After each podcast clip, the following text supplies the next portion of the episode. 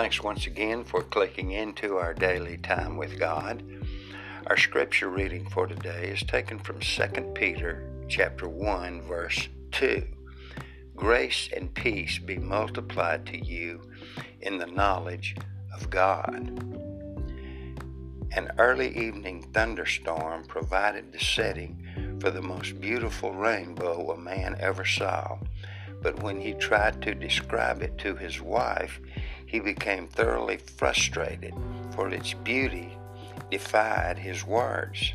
In an attempt to understand what he had observed, he read an article in the encyclopedia.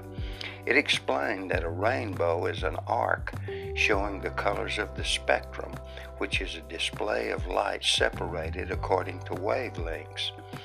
Each wavelength consists of a different color. Therefore, the rainbow appears as a band of colors. The article increased his understanding, but it offered only cold facts. It didn't capture the rainbow's glory. Abstract knowledge added to his intellectual understanding, but only seeing its beauty can reach his emotions. 2 Peter 1 mentions two different kinds of knowledge. In verse 5 and 6, the author used a Greek word for knowledge that means the abstract information needed for spiritual growth.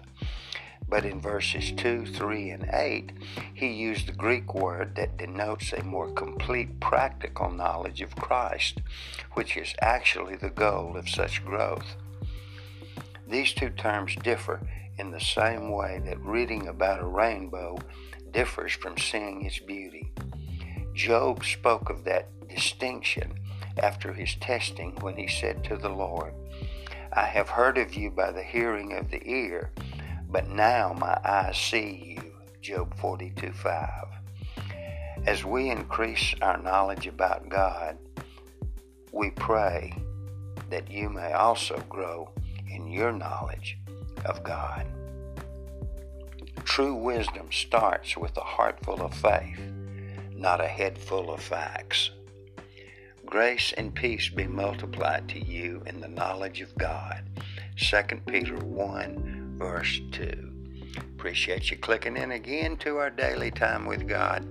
Be encouraged and blessed as you once again rejoice in another day that our God has given you.